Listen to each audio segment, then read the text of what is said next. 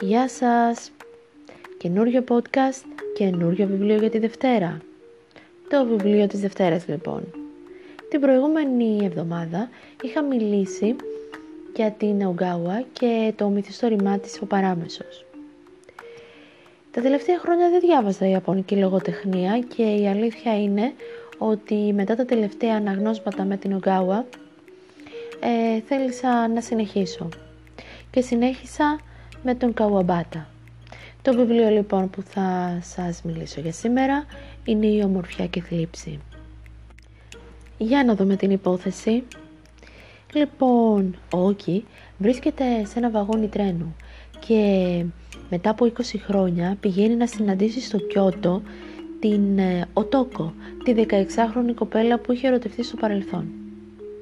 Η Οτόκο όμως τώρα είναι μια ζωγράφος επιτυχημένη, η οποία συγκατοικεί με τη μαθήτριά της Κέικο. Μία περίεργη σχέση έχει δημιουργηθεί ανάμεσα στις ε, δύο γυναίκες. Η Κέικο αποφασίζει να εκδικηθεί τον Όκι που εγκατέλειψε στο παρελθόν την Οτόκο. Και κάπου εδώ θα σταματήσω την εξιστόρηση της υπόθεσης για να μην αποκαλύψω τι θα γίνει στη συνέχεια. Κεντρικοί ήρωες λοιπόν στο συγκεκριμένο μυθιστόρημα είναι η Οτόκο, η Κέικο και ο Όκι και κάπου εμφανίζεται και η γυναίκα του ε, Όκι, η Φουμίκο. Γιατί τώρα ανέφερα όλα αυτά τα πρόσωπα; Γιατί ανάμεσα σε αυτά τα πρόσωπα καλλιεργείται η αγάπη, καλλιεργείται και η ζήλια όμως. Και είναι αυτά τα δύο θέματα που προβληματίζουν τον ε, Καουαμπάτα. Βλέπουμε λοιπόν στο μυθιστόρημα να εμνείται ο έρωτας, η ζήλια και ένα ακόμα στοιχείο που θα αναφερθώ στη συνέχεια. Ο Όκι είναι πολύ ερωτευμένος με την ε, Οτόκο. Είχε γράψει και ένα μυθιστόρημα, το 16χρονο κορίτσι, το οποίο ε, είναι και το μοναδικό ε, μυθιστόρημα που του πρόσφερε επιτυχία. Η Οτόκο από την άλλη πλευρά έχει ζωγραφίσει έναν ε, πίνακα, μία δαμασκηνιά και μέσα από αυτό τον πίνακα φαίνεται και εκεί η αγάπη της Οτόκο για τον Όκι. Και μετά έρχεται η ζήλια. Η ζήλια όμως από τα δύο υπόλοιπα πρόσωπα. Από την Φουμίκο, την ε, γυναίκα του Όκι όπως είπαμε και την Κέικο, την μαθήτρια της Οτόκο. Η ζήλια της ε, Φουμίκο είναι ξεκάθαρη ζηλεύει την Οτόκο γιατί ήταν μια όμορφη κοπέλα, παρόλο που φαίνεται εξειδανικευμένη η ομορφιά της μέσα από το μυθιστόρημα του Όκη που είχε διαβάσει. Όμως η ζήλια της Κέικο δεν είναι ξεκάθαρη. Δεν μπορούμε δηλαδή εύκολα να κατανοήσουμε τον λόγο που καλλιεργείται το συνέστημα αυτό. Ίσως ο λόγος είναι ότι δεν θα μπορέσει ποτέ να φτάσει το μέγεθος ε, της αγάπης που αισθάνεται η Οτόκο για τον Όκι. Αυτό είναι που της καλλιεργεί το συνέστημα της ζήλιας. Ας διαβάσω όμως δύο χωρία, τα οποία μου άρεσαν πολύ και φαίνεται η ζήλια και από τις δύο πλευρές. Στο πρώτο λοιπόν κομμάτι αναφέρεται στην ε, Φουμίκο, η οποία έχει διαβάσει το μυθιστόρημα του Όκι για την ε, Οτόκο και λέει το εξής. Χάρη στο μυθιστόρημά σου, κατάφερα να κατανοήσω μια κοπέλα σαν την Οτόκο και παρόλο που έχω υποφέρει μέχρι θανάτου, ένιωσα πόσο καλό ήταν για σένα που τη γνώρισες. Μα δεν σου είπα ότι ο τόκο του βιβλίου είναι κάτι που έχω εξειδανικεύσει; Ναι, το ξέρω. Τέτοια κοπέλα δεν υπάρχει στην πραγματικότητα. Όμως θα ήθελα να έχεις γράψει περισσότερα πράγματα για μένα ακόμα κι αν με είχες περιγράψει σαν φρικτό θηλυκό δαίμονα της ζήλιας και της στέλλας. Δεν θα με ένοιαζε. Βλέπουμε εδώ πόσο ζηλεύει η Φουμίκο την Οτόκο που ζητά από τον ε, άντρα της, από τον σύζυγό της να κάνει μια αναφορά έστω και αρνητική στην εικόνα της να τραβήξει για λίγο την προσοχή του, κάτι που φαίνεται μέχρι τώρα δεν έχει καταφέρει. Από την άλλη πλευρά η Κέικο ξεκινά μια συζήτηση με την ε, Οτόκο για την εκδίκηση στο πρόσωπο του Όκη. Θέλω να πάρω εκδίκηση για σας. Η φωνή της Κέικο ήταν ψυχρή και υπολογισμένη. Εκδίκηση. Η Οτόκο έχει μείνει ευρόντιτη από τα αναπάντεχα λόγια της Κέικο. Εκδίκηση είπες, για μένα. Ακριβώς. Κέικο, έλα να καθίσεις κοντά μου και ας μιλήσουμε λιγάκι πίνοντας αυτό το πικρό τσάι της νέας οδιάς σε αφηρημένο στυλ που μόλις έφτιαξες. Η Κέικο ήρθε και γονάτισε σιωπηλή κοντά στην Οτόκο τόσο που τα γόνατά τους ακουμπούσαν. Έβαλε και για τον εαυτό της πράσινο τσάι από το καινούριο. «Άμα είναι στα αλήθεια πικρό», είπε συνοφριωμένη. «Θα πάω να φτιάξω άλλο». «Δεν χρειάζεται», είπε η Οτόκο κρατώντας την από το χέρι. «Εκδίκηση λοιπόν. Μα για ποιο πράγμα διάβολε εκδίκηση» Μη μου πείτε ότι δεν καταλαβαίνετε. Δεν σκέφτηκα ποτέ να πάρω εκδίκηση. Δεν αισθάνομαι κανένα μίσος. Είναι γιατί τον αγαπάτε ακόμα. Δεν θα μπορέσετε να σταματήσετε να τον αγαπάτε σε όλη σας τη ζωή. Είπε η Κέικο σαν να πνιγόταν. Γι' αυτό και εγώ θέλω να εκδικηθώ για σας. Μα για ποιο λόγο; Υπάρχει, ξέρετε, και η δικιά μου ζήλια.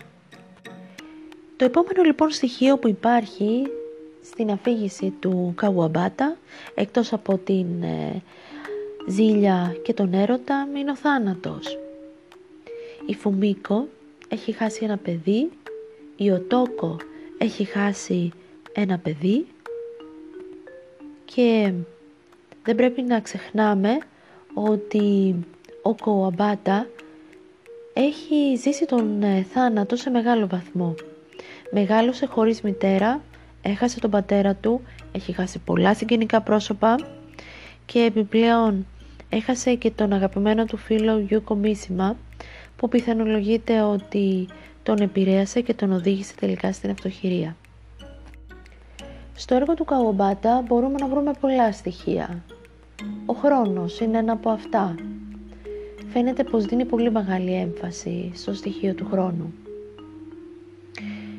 Δεν ξέρω αν ε, φοβάται ο συγγραφέας για την αλλίωση της ομορφιάς από τον χρόνο. Σίγουρα αυτό που τον φοβίζει είναι η ασχήμια της ψυχής, γιατί αναφέρει. Διάβασα κάπου ότι το μοντέλο του φιλιού του Ροντέν βρίσκεται ακόμα εν ζωή και είναι περίπου 80 ετών. Είναι απίστευτο αν κάτσει να το συλλογιστείς. Αλήθεια. Μπορείς και το λες αυτό επειδή είσαι νέα. Δεν είναι απαραίτητο να πεθάνει κανείς μικρός επειδή χρησιμεύσε όμως μοντέλο σε ένα μεγάλο εργοτέχνης που εκφράζει τη νιώτη. Είναι υπερβολικό να ζητάει κανείς κάτι τέτοιο από τα μοντέλα του. Τα λόγια της Κέικο την είχαν κάνει να θυμηθεί το 16χρονο κορίτσι του Όκη Τοσίο και σε αυτό οφειλόταν η απότομη απάντησή της. Η 40χρονη όμως ο Τόκο ήταν ακόμα πολύ όμορφη. Η Κέικο, σαν να μην είχε καταλάβει, συνέχισε. Όταν το διάβασα αυτό για το μοντέλο του φιλιού, σκέφτηκα να σας ζητήσω να με ζωγραφίσετε τώρα, όσο είμαι ακόμα νέα.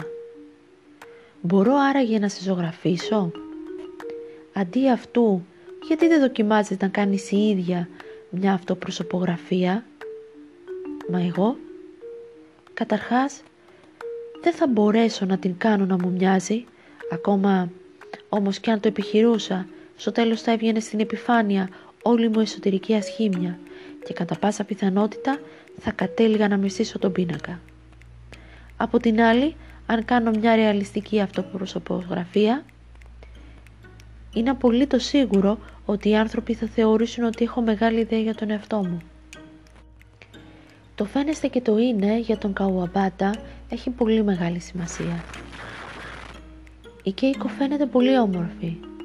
Είναι όμως άσχημη στην ψυχή της και αυτή η αντίθεση φαίνεται και αντικατοπτρίζεται και περιέχεται στον τίτλο του μυθιστορήματος «Ομορφιά και θλίψη». Και ας προχωρήσω και λίγο πιο πέρα. Σε ένα σημείο που επίσης μου άρεσε από το μυθιστόρημα του Καουαμπάτα το στοιχείο της τέχνης. Ο αναγνώστης αλλά και ο ίδιος ο συγγραφέας αντικρίζει δύο τέχνες, την συγγραφή και τη ζωγραφική και με την βοήθεια αυτών των δύο τεχνών οι ήρωες προσπαθούν να γιατρέψουν τις πληγές των παρελθόντων. Ο Όκι έχει γράψει λοιπόν το 16χρονο κορίτσι και εκεί αποτυπώνει τον έρωτά του για την ε, Οτόκο. Προσπαθεί να το συντηρήσει στον χρόνο. Από την άλλη πλευρά η Οτόκο έχει ζωγραφίσει την Ταμασκηνιά όπου εκεί αποτυπώνει την αγάπη της για τον Οτόκο και στο χωρίο αυτό που περιγράφεται η Δαμασκηνιά μπορούμε να δούμε την ε, δυνότητα στην γραφή του συγγραφέα Καουαμπάτα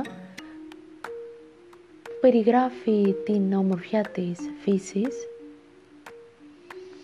και στην συνέχεια έχουμε έναν ακόμα πίνακα όπου εκεί όμως η Οτόκο προσπαθεί να καλύψει τον πόνο της για εκείνο το παιδί που είχε χάσει στο παρελθόν και ο πίνακας αυτός δεν είναι άλλος από την ανάληψη ενός βρέφους στον ουρανό. Και με εκείνα και μετάλλα φτάσαμε στις τελευταίες σελίδες όπου δεν αποκαλύπτω το τέλος. Το μόνο που μπορώ να πω είναι ότι είναι ενηγματικό, ε, μένουμε με ένα ερωτηματικό και δεν θα θεωρήσουμε ότι είναι ένα ελάττωμα στο μυθιστόρημα του Καουαμπάτα. Να θυμίσω ότι αυτό είναι το χαρακτηριστικό της ιαπωνικής τέχνης. Ο κάθε αναγνώστης αποκομίζει το δικό του αποτέλεσμα. Βρίσκει το δικό του συμπέρασμα από όλη την ιστορία που διάβασε. Κλείνοντας θα ήθελα να αναφέρω ότι ο συγγραφέας μας Καουαμπάτα τοποθετείται αυτή τη χρονική περίοδο συγγραφής μεταξύ του 1905 και του 1950 όπου είναι η περίοδος που εμφανίστηκαν οι περισσότεροι Ιάπωνες συγγραφείς ε, είναι επηρεασμένος ε, από μεσοπολεμικά λογοτεχνικά ρεύματα της Γαλλίας και υπερβαίνει τις μέχρι τότε καθιερωμένες σχολές της πατρίδας του. Το μυθιστόρημα όμως ε, για το οποίο σας μίλησα εκδόθηκε το 1964, 8 χρόνια πριν από την αυτοκτονία του και είναι έκδηλη σύγκρουση του σύγχρονου κόσμου και της παράδοσης. Αυτά είχα να σας πω για την ομορφιά και θλίψη. Είναι ένα βιβλίο που μου άρεσε, το απόλαυσα ε, και θα επιστρέψω σύντομα με κάποιο ακόμα έργο Ιαπωνικής λογοτεχνίας. Μέχρι τότε να είστε καλά, φιλιά σας και ραντεβού με το επόμενο podcast.